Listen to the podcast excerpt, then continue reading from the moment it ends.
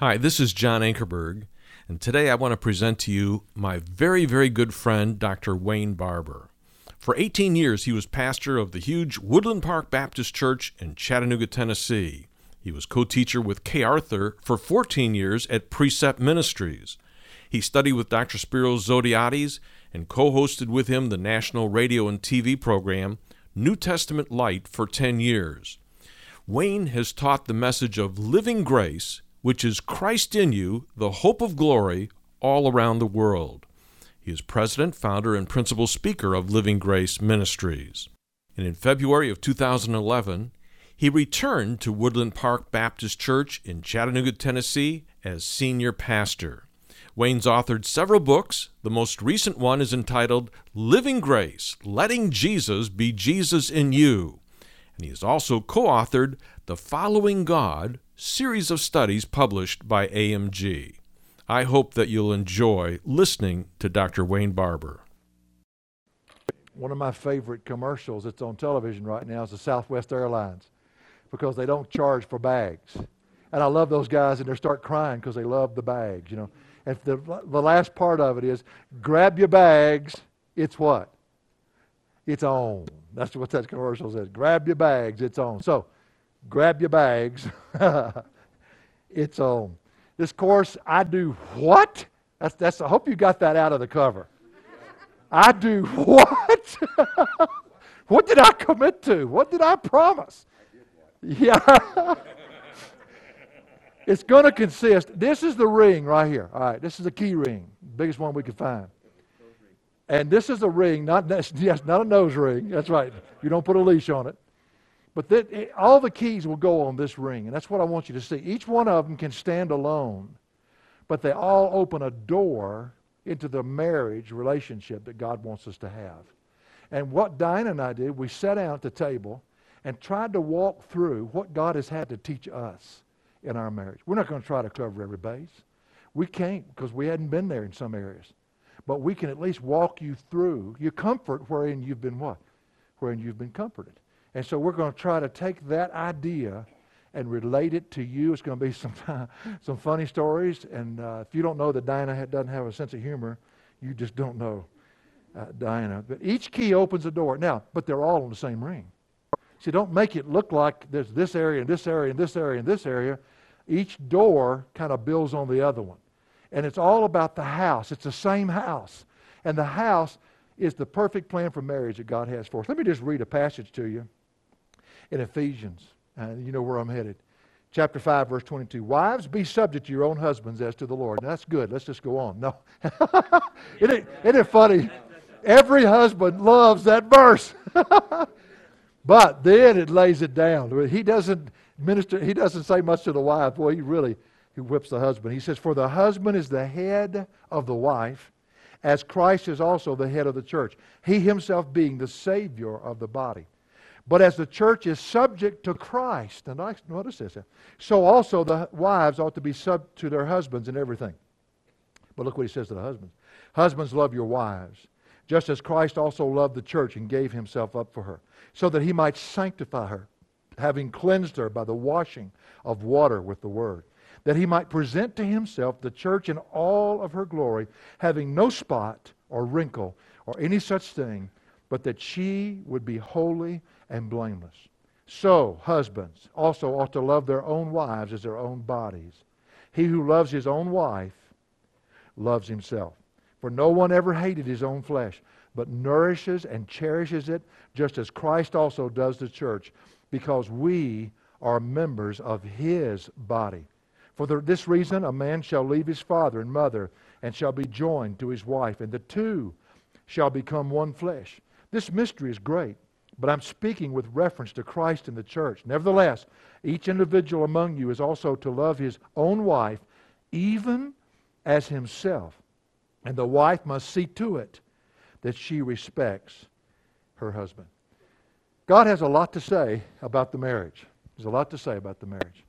And so don't try to preempt me when we go one direction because we've got eight sessions to go through before we finish this thing. And uh, tonight, uh, we're going to basically take you to, to that night that, that, or the afternoon or whatever time that you got married. We're going to try to understand a little bit better of what we committed to but had no clue about until years later. Isn't it interesting? It's almost like receiving Christ. You receive Him as the Lord of your life, and you understand this much of that when you received Him. But you spend the rest of your life doing what? Understanding the rest of it. you grow and you learn it as you go along. I'm going to go to first tonight, and Diana's going to wrap it up. That's, that's, we'll save the best to last on that. But the first time I ever saw Diana was at the Miss Kentucky pageant. Now, I was not a contestant. Eh, I want you to know that. But I was dating another girl that didn't make the top 10. and I remember her sister, we were all in a car together, went out to where they were staying, and they couldn't speak to a man. They couldn't have any man around them could speak because of all the bad publicity that could come from that. And Diana walked by. Doo-doo. And I'm thinking, who is that?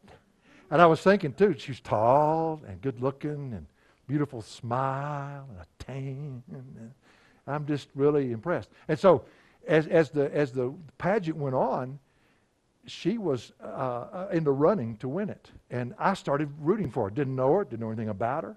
She was Miss Owensboro, but the plot began to thicken because I was about to go to First Baptist Church of Owensboro, Kentucky as their youth pastor. And so, hmm, Miss Owensboro, I'm going to Owens. I wasn't there yet. So we all were rooting for her. The whole crowd was for her, but she didn't get it. She got second runner up. Well, thank the Lord, because if she'd have won it, I would have never met her. But she got second runner up. Then she they picked a runner up to go to uh, Chicago and to be in the Miss National Sweetheart, and she won that one and won both trophies, Miss Congeniality. And but she did that because she came from a family that just didn't have a lot. In fact, when I went to her house to when I first dated her, I thought I was in the wrong part of town eight children in her family. She did that to get scholarships to go to school. That's the only way she could go to college. And so I remember we were supposed to meet at a ball game one night, but dumb me, I thought it was supposed to be at, a, at the end of the game. She thought it was supposed to be at halftime or vice versa, but we got it all messed up. So that, that was out. Finally, one night over Thanksgiving, uh, see, 41 years ago, I came home. I, I had another girl. Careful. But there was this girl in my youth group when I had been a youth pastor there, and she needed to ride back to uh, college at Carson Newman College in Tennessee. And so I was taking her back there and then coming on, and I had a date with Diana, but there was a wreck on that highway. You know, back then they didn't have a lot of interstates and stuff. It was mainly two lane roads, and there was a big tractor trailer truck that had been wrecked, and it blocked the traffic for hours. And so I got, she, I got to the school, and she said, "Why don't you just stay? I got a friend of mine can you stay in his room?" And spend a weekend. I said, you know, hold it. I've got a date with somebody tonight, and I'm going to call her to see if she's willing to understand that I'm going to be about three hours late. And I called, and she was very understanding. I said, "See ya." And I got, we drove there, and, and we went out to eat that night. And neither one of us ate. I did not eat a thing. I can eat when I'm sick, but I could not eat. And I knew, I knew something was going on. Two weeks later, I asked her to marry me. And uh, four months after I met her, we were married, and that was over 40 years ago. I was almost 26, and she turned 20 uh, right before we got married. So it was, it was quite an experience. And, and, you know, we have to think back to the wedding. Oh, my goodness. And she's going to tell you a lot about that later on. For the first session, though, I want, here's what I want to do I want to go to a marriage ceremony that I performed back in 2008 to a very dear couple up in Tennessee. Uh, matter, matter of fact, some of you may remember when I couldn't get back here because it snowed in Atlanta. And I got stuck in Atlanta. Of all places, it snows in Atlanta. And I couldn't get back to preach on that Sunday morning. Well, that was the particular wedding that I want to take you to. And again, I want us to realize how distracted we are on our wedding day and how much we miss in what we commit to. And that's what this course is going to do is bring us back to square one. What did we commit to? I did what? That's, that's the whole reason for this. Uh, there's a bit, bit, of humor in this from time to time because this can get a little bit uh, serious, and we'll, we'll try to keep it that way. All right, first of all, when you go into a wedding, the first thing is the prelude to the wedding. Uh, y'all know how that goes. And the seating of the mothers. I, I just, it cracks me up to watch these mamas. This is their day. This is their day and they love going in and be seated. They just enjoy enjoy that. Sometimes they come in and light the candles. It depends on how, how your wedding ceremony goes. then the best man, when the Wedding march starts, and the groom and the preacher come out. I got a funny story about that. One time, we were about to do a wedding, and, and I was just telling jokes with the groom, trying to relax him because they are always so nervous they can hardly speak. I kept reminding them of what their name was, you know. And we had the best man back there, and we were telling jokes, and I heard the heard the music, and they kept playing the same song for about ten minutes. I'm thinking, why is he playing that long? I had asked him before the ceremony. I said, Phil, name was Phil. I said, Phil, are you going to play the traditional wedding march? Yes, I will play the traditional. So that's what I listen for. And when it starts, we know when to go out. Well, I'm there just telling jokes and having the best time. Ten minutes at least. Well, in our church, you had to go outside to get to where I was. All of a sudden, and, and this banging on the door, and I opened the door, and it was a wedding coordinator. And she said, Where are you? We're waiting on you. And I'm thinking, What? That's not the. So we walk out and, and uh, do the wedding. We, after the wedding was over, I go to Phil, the organist, and I say, Phil, I thought you said you was going to play the traditional wedding march. He said, I did. It's a Czechoslovakian traditional wedding march. oh, gosh. He, as he got older, he just kind of lost touch a lot of times, and he would, one night we had a, we had a baptism, and he played uh, Moon River, and but the way he did it, most of the people weren't picking up, and I'm thinking, wait a minute, he's playing. you know, right about this time when they start walking in is when it starts going south. I mean, if it's going to happen, it starts somewhere in this part of the wedding ceremony. I, one night we had a uh, tragic thing happen. The stepfather showed up outside, and they were all waiting outside the church, smaller church. And he picks a fight with the one that's supposed to walk the bride in, and Oh, it was awful. And when I got, that came and got me, and I got out there and had to break him up. He jumps in his car and spins the car, and gravel just flies everywhere on, on me, on everybody else. It was just like ruining the day for that sweet bride. But what I'm trying to say is these things happen, don't they? And what it does, it gets our attention off of what we're about to do. Because what we're about to do is for life. It's a commitment we're making. We're entering into covenant with one another. Well, the groomsmen, the attendant, processional, they have that sometime the canon in D, whatever that is. I just remember they put that on my notes.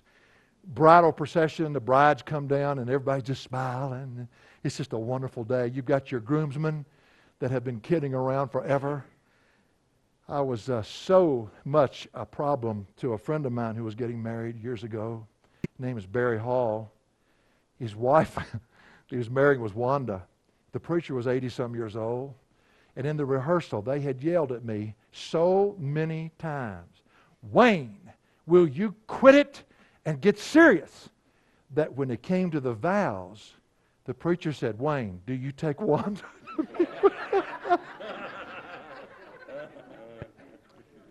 I'm just trying to let you know that when you have a wedding, if it can happen, it will happen. I'm telling you. And what happens is that distracts you. And what happens is sometimes we forget what it was that we did in that ceremony. Well, the second part was always the charge to the bride and groom. This is the way I do a wedding. And I tell them, I told them that God views marriage to be a covenant relationship. You heard that anywhere? It's not a worldly contract. A contract can be broken. A covenant cannot. That's a big difference. People, even when they come into our church, sign a covenant with us. And they think, well, I'm not signing that. That's a creed. No, it's not a creed either. Or it's a contract. No, it's not a contract either. It's a covenant. Because we're in covenant with God, we're in covenant with one another. It's, it's a beautiful thing. And it's accountability with each other. Well, the word covenant is the strongest word in any language when it comes to a binding relationship. Now, think about what we did when we walked down the aisle. I was almost 26. How many of you were 26 or younger when you walked down the aisle? you really had it all figured out, didn't you? This word called a uh, covenant is found in every human culture, even today. When we shake hands, that's a part of covenant. It came right out of covenant ritual. It's in every tribe, it's in every culture. But God beautifully chose to take a word that mankind could understand and bring it into the vocabulary of the relationship that He wanted with us. And love was always the motive for entering into covenant. A lot of things I didn't know back in those days. But one thing I did, and that was I loved Diana. I had no, No qualms with that whatsoever. I, I knew the difference. My mother said one day, she said, You're going to have to marry 25 of them because every time you date somebody, you think that's the one. But when I met Diana, I knew. That's that knowing is amazing. And that love, loving of somebody to me was so uniquely different than what anything I'd experienced before. There are two parts to the ancient ritual of covenant. And this is, this is what I do in a marriage. This is a marriage ceremony. I took it right out of it. I mean, I, I didn't take it out of it, really. This is the ceremony. And I say to them, and this, this precious couple's name was Nathan and Jill. And I said, Nathan and Jill, the first part about, uh, about covenant was identity. Two people entering in to a oneness, two people becoming one. Each person loses, now this is significant, each person loses their right to independent living. What is it that breaks most couples up? they start acting independent of the relationship and the covenant they have entered into. First of all, they would exchange robes. The robe was the identity of the individual with whom you were entering covenant. This had to do mainly with possessions as much as anything else. When you put that robe on, you could go down to the bank. They didn't have banks, but you go down to the bank and take out the other person's money. It represented who that individual was. So I would say to Nathan and Jill, I say, Nathan, everything that you have, it's interesting to me the prenuptial agreements that people do today. That's a contract. They have no clue. A covenant is different than a contract. And so I said, Nathan, everything you own right now, Jill now owns. she just smiling. And I said, Jill, you, everything you own right now, Nathan now owns. Here's the downside of it. Nathan, everything you owe right now, Jill, you owe. and everything Jill owes, Nathan owes. But it's an entering into a oneness. In covenant, all that each has becomes the other's. It's nothing, this is mine, this is yours. No, it's all ours. It's a big difference when you enter into a covenant relationship. Now remember, the world sees marriage as a contract. God sees marriage as a covenant. And you've got to remember that. This is a church. We're the body of Christ. We're talking about how God views our relationship. When David into covenant entered into covenant with Jonathan, they exchanged robes. 1 Samuel 18:3 Then Jonathan made a covenant with David because he loved him as himself. Jonathan stripped himself of the robe that was on him and gave it to David. That was a picture of that covenant oneness, entering in. And by the way, they didn't enter into covenant with a lot of friends, one friend. And you searched a long time before you entered into covenant with a friend. Secondly, they would exchange belts. The belt was where they would uh, carry their weapons. This was a picture of a pledge to protect one another. It was something like I would tell Nathan, Nathan, you're going to protect Jill by your faithfulness to her. She'll protect you by her faithfulness back to you. 1 Samuel 18 goes on to say, with its armor, including his armor, including his sword and his bow and his belt. Now, you know the story of how Jonathan protected David from his own daddy. Who's, who was Jonathan's daddy? That was King Saul. And he hated David and was always out to kill him. But Jonathan was always stepping in the between. Why? He's in covenant with him. And covenant says, I pledge to protect you. So, to the groom and to Nathan, I said, You'll protect your wife at all costs. And to the wife, Jill, I would say, Jill, you'll protect Nathan at all costs. You protect the relationship that God has given to you. Well, thirdly, that exchange names. That's easy in a marriage ceremony to explain that one. Uh, today I said, Jill, you'll become Mrs. Nathan Land. That was not her name before that. Abram became Abraham. We read it like Abraham. No, no, no, no. His name was changed from chapter 15 in Genesis to chapter 17, and it's the God, it's the Yahweh sound. God was giving him his name. Abraham. Sarai became Sarah. We, we don't even say it. A, it was a breath. We just say Sarah, Sarah and Abraham. It sounds so uh, crass, you know, in, in English. Well, the two become one. Diana's name was Barker. and growing up, she was always called Diana Barber. And I was when I was growing up, they always called me Diana. I mean Wayne. They didn't call me Diana. they called they called me Wayne Barker. And I, I, just changed one letter in her name, so she is Diana Barker Barber. I just kind of messed that name up. The second part of the covenant, and this is what I'm doing. This is a wedding. This is all the people are sitting there. I mean, you've got the attendants, you've got the groomsmen, and I say, okay, the second part of the covenant ritual has to do with commitment to one another. Now, this is the tough part. First, an animal was slain. You never made a covenant that some animal did not have to lose its life. And it was a representative of the individuals going through covenant together. In other words, they should have, where they're dying in this, in, by entering into covenant, you're dying. And so they would enter in and they would say, Do this to me, or worse, if I ever break this covenant. Because death was the penalty for breaking the covenant in the, in the ancient times. Well, it formed a path. It was known the path of blood. It was called also the way of death. Each losing their right to independent living. Now, remember your wedding day. Everything went wrong. Uh, there, it was raining. Uh, the groomsmen wouldn't quit clowning. And you've got everybody. You're really paying attention to what you're doing, that you're entering into something that means you no longer have a right to live independently of the other. That's what covenant says. That's the covenant language. Well, next they would cut their wrist. I've been trying to get a bride to do this forever. They keep saying, Wayne, would you do a covenant wedding? I thought, don't think that's really what you want. they would cut their wrist. Why would they cut their wrist? Because in Leviticus, what does it say?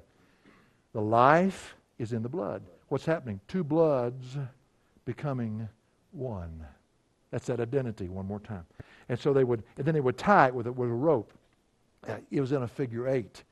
Now, figure eight is infinity. Like if you do a nine and come down, you stop. But you do a figure eight or a zero, what happens? You just keep going. You just keep going. The everlastingness of the covenant. And in other words, you don't enter into marriage ever thinking that you're going to break it, that this is going to end. Now, we do know that sometimes that happens. And we're going to look and see how God's grace covers that before we finish this course. So understand that.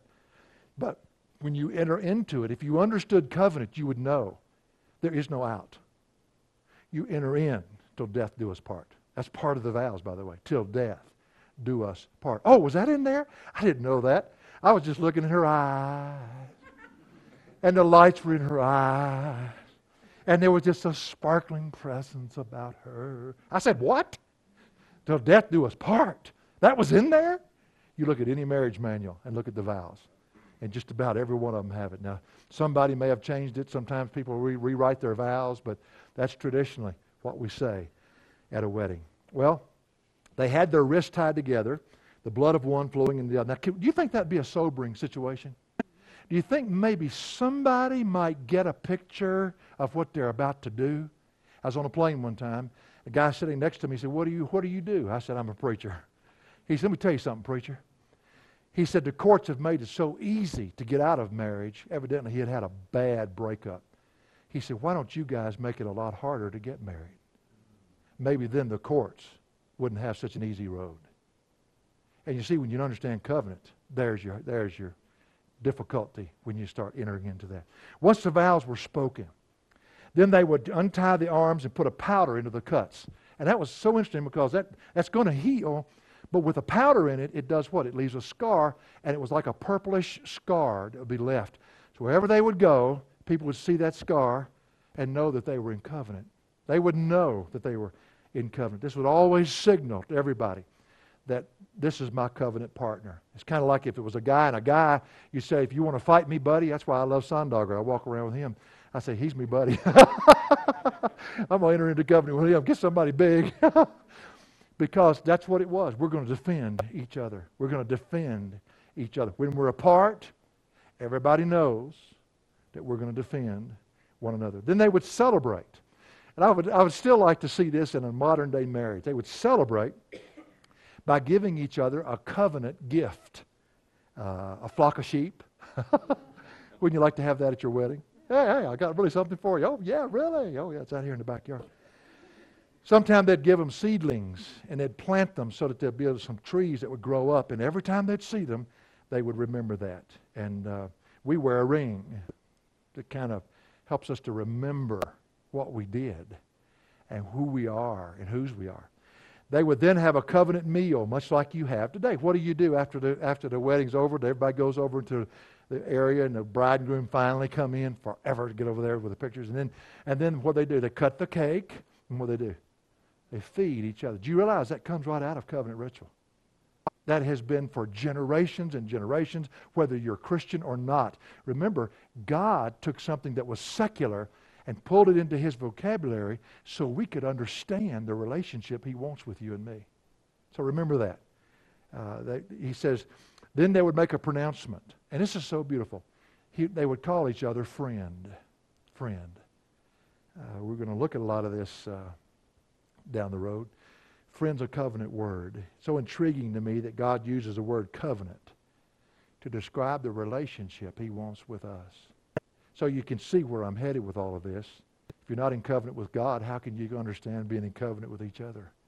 You go back to that wedding day, and neither one of us, well, I'm preempting, but knew the Lord. We thought we did. I was in the ministry for eight years before I came to know Jesus. That's kind of good to have saved ministers. It's kind of works better. Christianity, you see, is not a religion, but it's a relationship. Now, when we bow and receive the Lord Jesus, you see the picture here? And I always do this at every wedding.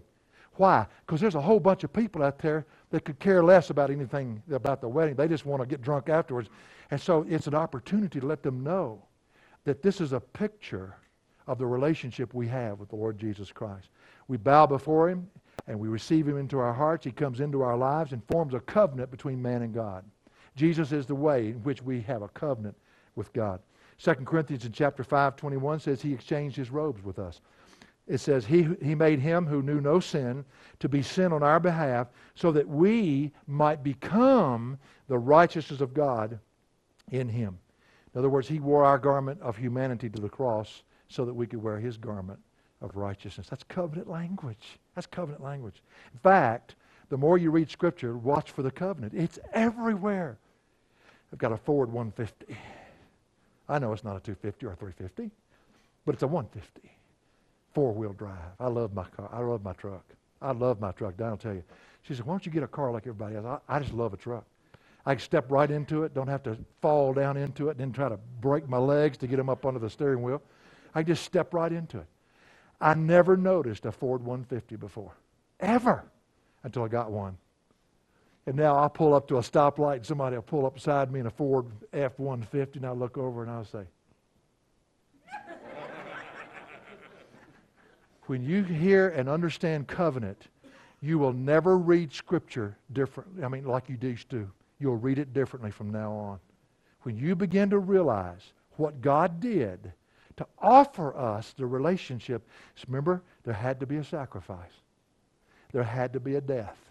An animal had to be slain. Well, Philippians 4.13, he becomes our divine enabler. He's our protector, our, our strength giver. And our, he says, I can, Paul says, I can do all things. Is that what he says? No. He said, I can do all things through Christ. I tricked you on that question. Through Christ who does what? And that's, that's in a tense, it means he's constantly infusing strength to us. It's like a fire hydrant. It's like uh, a, the C.T. Studd said one time, there was a great evangelist. He went to a fair and he looked out and saw this guy pumping a well. He said, Good night. Nobody can pump a well that hard, that fast. He kept watching 30 minutes. He said, I got to go over there. He gets a little closer and sees his eyes are slanted. He said, Ah, he's Oriental, and they have herbs and stuff that we don't have over here. I'm going to find out what he eats because nobody can do that. He gets a little closer, finds out his arms are made out of wood. Gets a little closer and realizes his hinges for elbows. Suddenly it dawns on him that's an artesian well. He's not pumping the well, the well's pumping him. That's the Christian life right there. He is our enabler, He is our protector, He is our defender. And that's what Christ does for us. Well, we take on his name because we're now called Christians. Christians. Acts 11 26. And when he had found him, he brought him to Antioch. And for an entire year they met with the church, taught considerable, considerable numbers. And the disciples were first called Christians at, at Antioch. Just think about it. When you call yourself a Christian, you've just taken on the name of the one to whom you're in covenant with. In fact, in Isaiah it says Jesus is the covenant. Isn't that amazing? It's not just that we enter into covenant, He is the covenant. He said, I will make you a covenant unto all nations. He was our sacrifice that provided the way that we might enter the way of death. He told Thomas, didn't he? Thomas said, How can we know the way? He said to him, I am the way. You know, it, what bugs me a lot, and, and it comes out at other times, this is going to be more geared to what a marriage relationship is. We've got to cover these bases. It bugs me that people that come and call themselves Christians and have no desire whatsoever to do what God tells them to do. I've got a question. I wonder if they ever met Christ or they joined a church. There's a big difference. When you enter into covenant with God, He changes your heart. A big difference. It was His blood that freed us from the bondage of sin, divinely human blood. And this is at a wedding. I'm doing this at a wedding. I'm not just teaching this tonight because I want you to hear something else. I'm telling you exactly the way I do a wedding. And it's exciting to see what happens. It's amazing to see what happens. The Lamb of God was slain for us. Our relationship with Him is an eternal one. How do we know that? Because He is eternal life. You say, oh, I want Him to give me life. No, He is the life. And when He comes in, that is the life. And it goes on forever. He, it's forever. It's it's a sealed covenant in Him. The mark that He put on us that we're in covenant is His Holy Spirit, which produces which produces a heart that, that's yielded to Him. Did you know it's not natural to yield to what God wants? Now, how does that affect marriage? How does it affect marriage? That's where we're headed. If you're not willing to submit to what God says, you'll never open the door to the perfect plan He has for your marriage. Never. You can still exist together. You can work out your own terms. You can find your boundaries.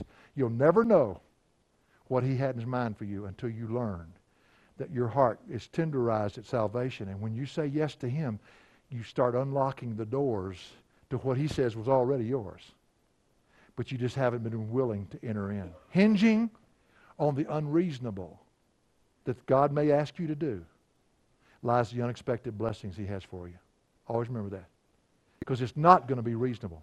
It's not reasonable to the flesh to bow before Him. And He's called us friend. John 15, 15. No longer do I call you slaves. Isn't that beautiful?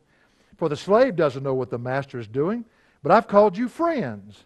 For all things that I have heard from my Father, I have made known to you. Now, when I get to that point in a wedding, it's taken a while to get to that point. When I get to that point, now we say, Do you understand what the vows are all about? And are you ready to take those vows with one another? Then we start. First, the ring vows. Okay, may I have the rings? And they, you, you, they always fumble with it. I don't know why that is. They, get, they pick people that are just totally uncoordinated. And they can't find a ring. It's somewhere, and they're, they're looking around. Finally, they find it, and they hand it to you. You take that one ring, I slip it right over here.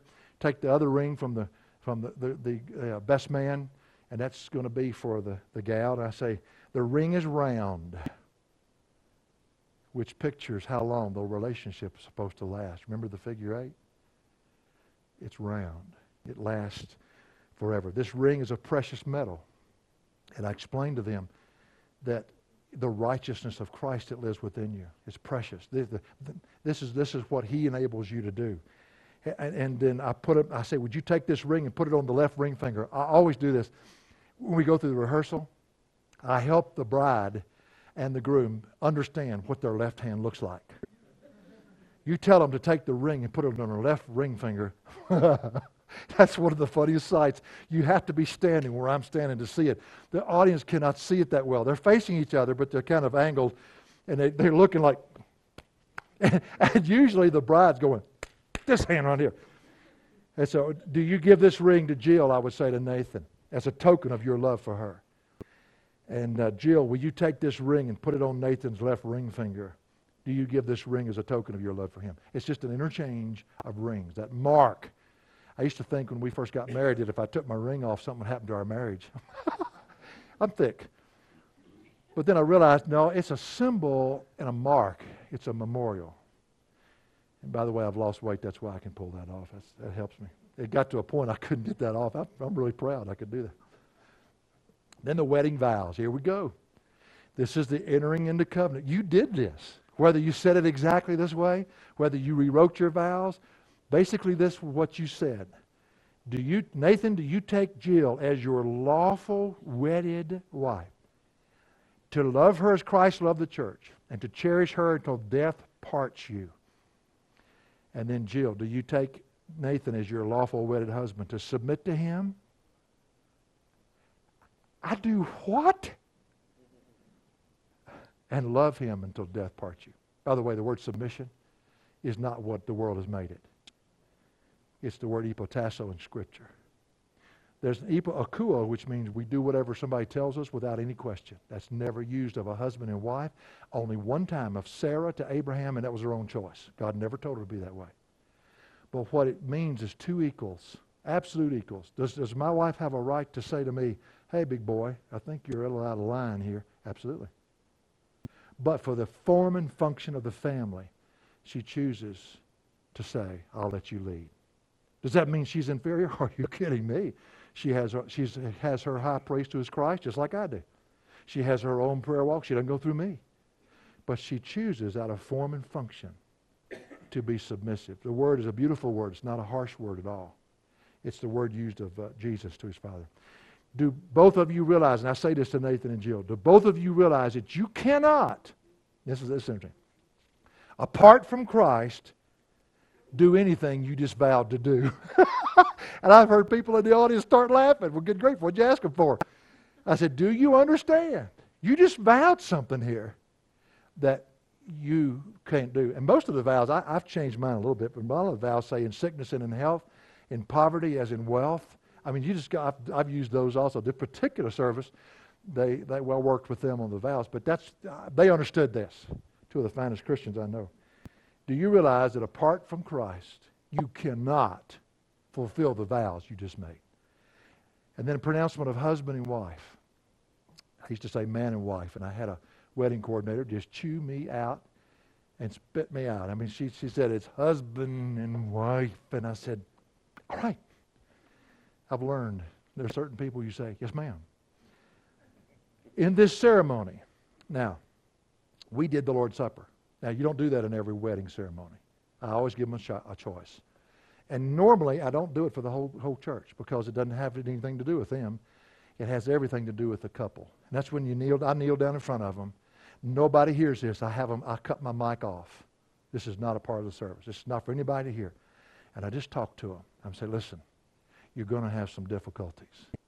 You're going to have some problems. In fact, they'll probably start tomorrow. So you need to understand some things. And I just talk them through that covenant. Matter of fact, when I married, did the service, one of the, I was one of the three. I did the main message, but for our daughter, I was doing great. Man, I was, this is a piece of cake until that part, that part. And when I bowed down to, I knelt down to do that, I lost it. when I lost it, Stephanie loses it. I mean, it's just, it took us a while to regain the composure there. But that's a precious time to understand if we're in covenant with Him, look what it cost Him. Then, therefore, we can be in covenant with one another. That's what the Lord's Supper is, to remind us that we're in covenant with God.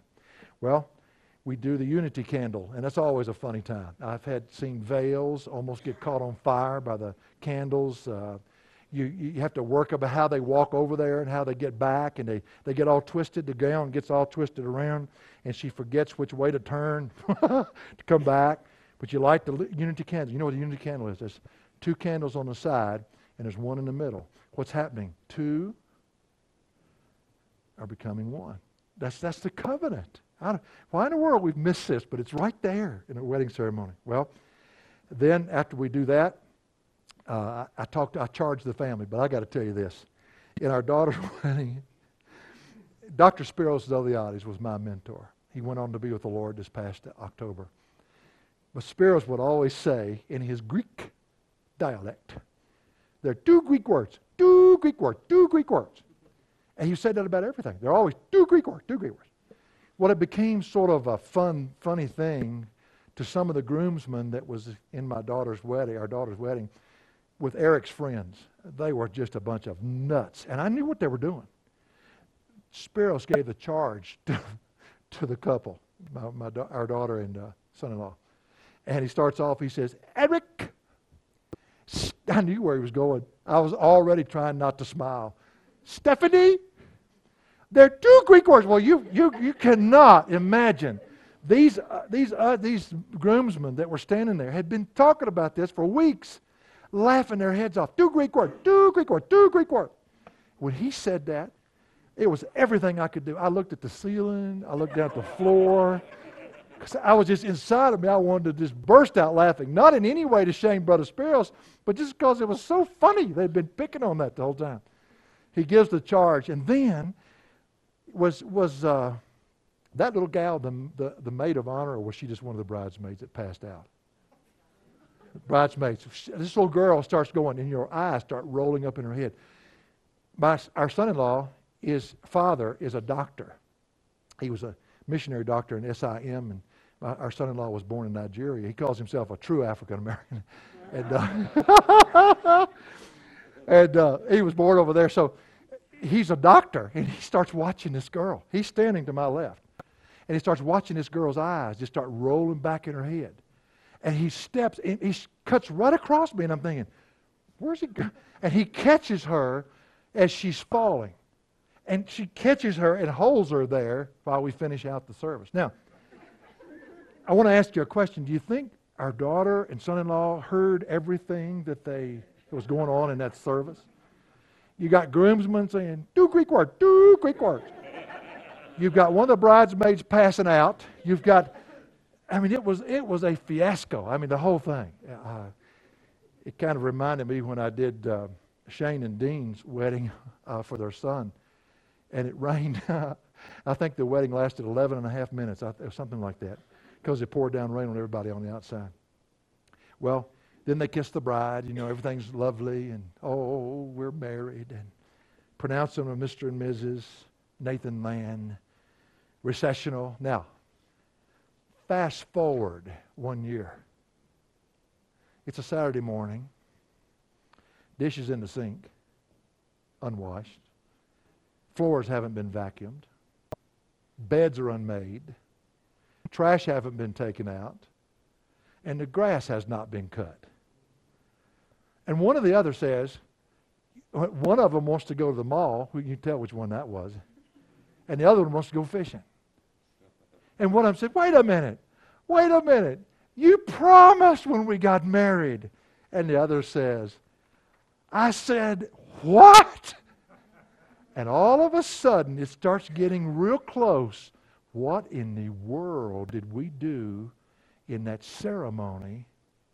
What does it mean before God? I mean, it's, it takes a while. It may, it may take a week. Maybe it's a week later. It may take a year. I don't know how long it takes. But there's a reckoning day when suddenly, guys, usually it's the Holy Spirit and our wives, start reminding us what it was we committed to. That we do not have the right to independent living. What? I can't go play basketball? I woke you up, didn't I? Uh, what? You mean I can't go fishing? What do you mean I can't go fishing? I've always gone fishing. What do you mean I can't go hunting? What's, what's going on? And we start wrestling with something that we didn't even realize we committed to. And that's why we're doing this course, because that's exactly the way it was with me. Diana, I always, I always uh, felt like she didn't even need to be saved. One of the nicest people I've ever met in my entire life. Found out later on I, that's not quite right. she'll tell you that. She'll tell you that in her story. Usually, I don't ever remember it being her. I can't remember it being me about two and a half million times. Trying to wrestle with the fact wait a minute, two have become one. And I just don't have the rights that I used to have. It's okay when I'm single. Go when you want to go. Come back when you want to come back. Do what you want to do. But not in a covenant relationship. Now you can do a contract. You can write it out. You can do your prenups. And that's what the world does anyway but not in God's eyes. No, sir. You enter into a covenant oneness. And that's a beautiful, beautiful thing. I can hear the voice in somebody's mind that just got married maybe back in those days. Help! Is there somebody that can help me? I've always thought that counseling ought to take about five minutes, Gary. I mean, you know, just tell me why you're here, what the problem is. I'll tell you what to do now. You know, that's t- time's up. Let's go fishing. I just, I, I'm just, that's why we have, that's why we have gifted people that are counselors. you come to me, you're going to walk out thinking, good, night, is there anybody else around here? One night I was at the church uh, when I, we were in Chattanooga, and a guy walked in. He told me the worst story I've ever heard in my entire life. I'm thinking, good night, that'd make a TV series. And he said, and when he did, he said, Can you help me? I, he said, Who are you? I said, I'm a senior pastor. I was the only one left. He said, That's who I'm looking for. And I'm thinking to myself, Probably not. And he said, he told me his problem. And I said, Well, praise God. He said, What do you mean, praise God? I said, Well, you're finally at the end of yourself, aren't you? And there's not one thing you can do, is there? Well, no. I said, Well, praise God. He said, I said, before I could tell him, now you can discover what God can do in your life. He said, Is there anybody else around here that can help me? I'm going to let uh, Diana come up and just share a few things on her heart. I, I didn't want to uh, cause her to, to not feel like she's in the flow. I just want her to, I want you to know her. I want you to get to know her because uh, she's the best person I know. So, Diana, come on up and let me turn your, your little mic on here.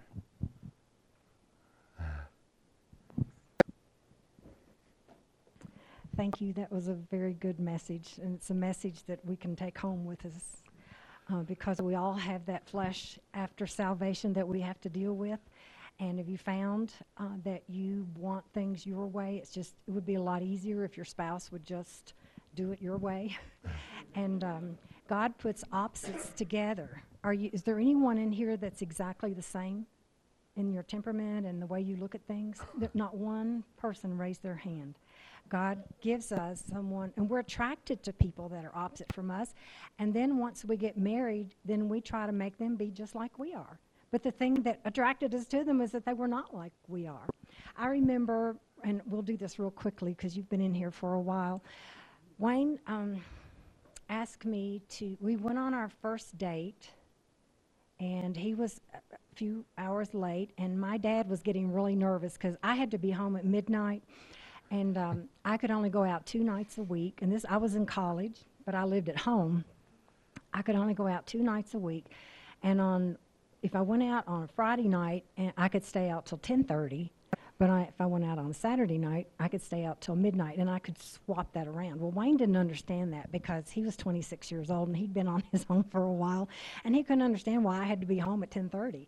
And um, it's like, well, you you you pass through the door with mama standing on the other side and you know why you have to be home at 10.30 and uh, we have some funny stories about that as well how we knew exactly what time we had to leave uh, where we were to be on the doorstep at 12 midnight or 10.30 um, after we had had our first date, and then we had a second date. He asked me to go with him. Now, I think today they call it dating, but remember, those of you that are a little older, it was going steady. Remember that? Yes, so some of you that are younger, you have no clue what I'm talking about. But um, now there's a young couple in the back of the room. What do you call it? Are you dating? Okay, they're dating. Okay.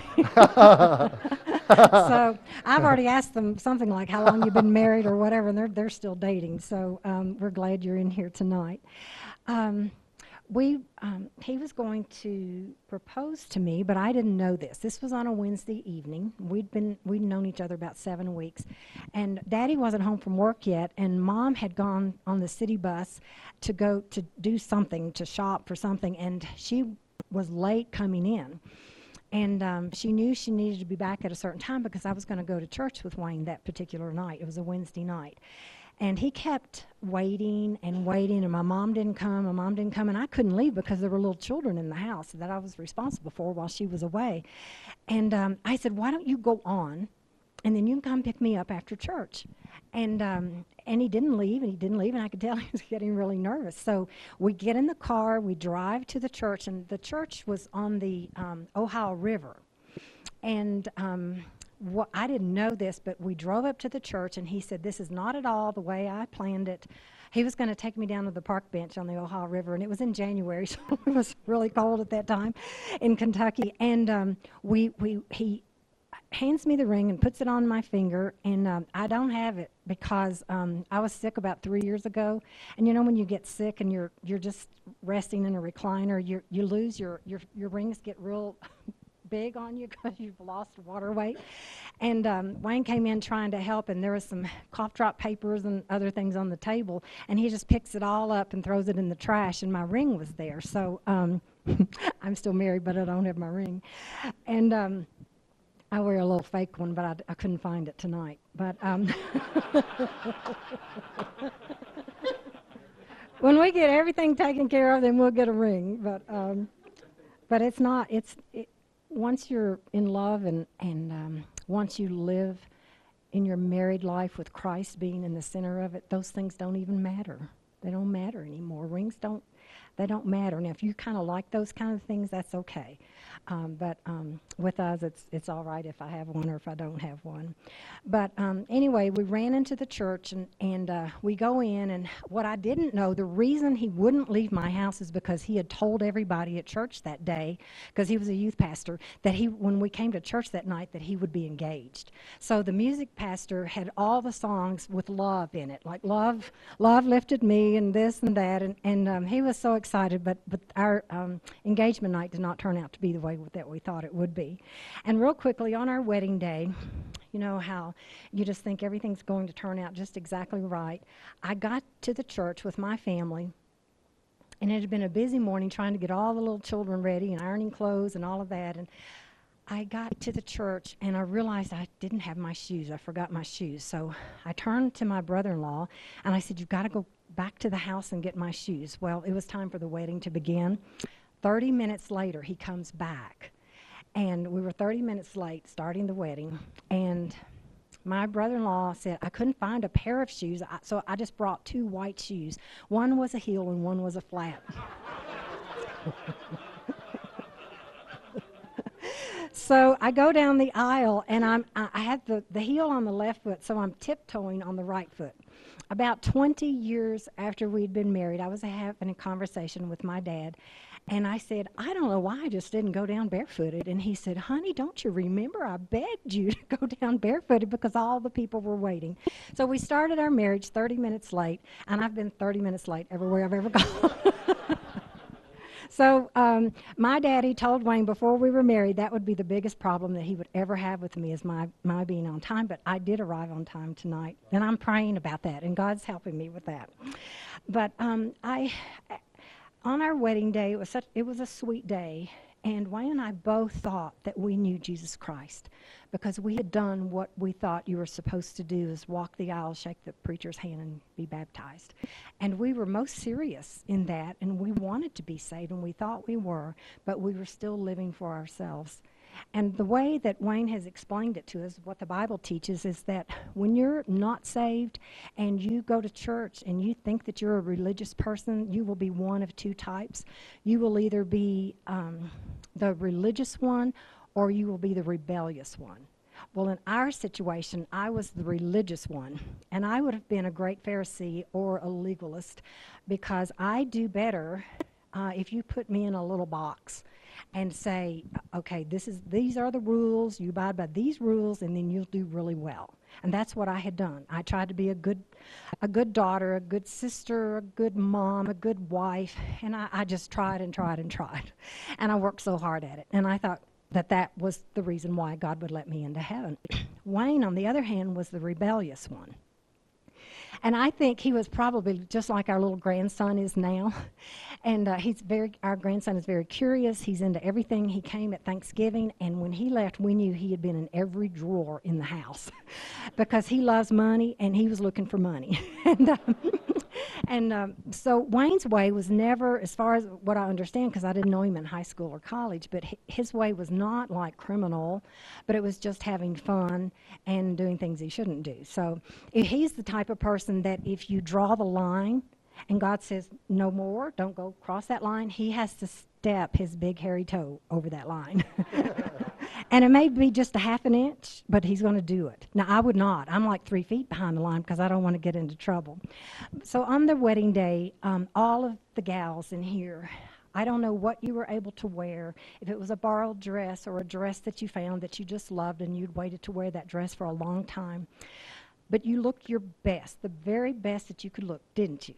You had your makeup the way you wanted. You tried to do your hair that way. You had your dress on, and you probably your matching shoes, and um, so that's that's what we do. And um, we had a Christian wedding um, because he was a youth pastor, like I said, and um, and we got married and we left and I was so excited and everywhere we stopped to get gasoline as we were on our way to the for our honeymoon we we went to Mammoth Cave for our honeymoon. And um, that's just the kind of honeymoon I had always dreamed about. And, um, And now that I know him, I think, oh, well, why not? Why would he not choose something like that? And um, so we, we went, and we had about three days, and we both had to be back at work. And um, while our engagement period was such a short time, we'd never had an argument. And on our honeymoon, we had an argument, and I was devastated. And um, I didn't know what to think about that. And we don't remember what we argued over, but we had our first argument, and that was my first disappointment in marriage. And um, I just want to read these verses to you that the Lord put on my heart, and then we'll close. This is what I was like on my wedding day. And Jesus was speaking to the Pharisees. He's in Matthew chapter 23, verse 25 he says, Jesus speaking, Woe to you, scribes and Pharisees, hypocrites! For you cleanse the outside of the cup and dish, but inside they are full of extortion and self indulgence. Blind Pharisee, first cleanse the inside of the cup and dish, that the outside of them may be clean also. Woe to you, scribes and Pharisees, hypocrites! For you are like whitewashed tombs, which indeed appear beautiful outwardly but inside are full of dead men's bones and all uncleanness. Even so, you also outwardly appear righteous to men, but inside you are full of hypocrisy and lawlessness.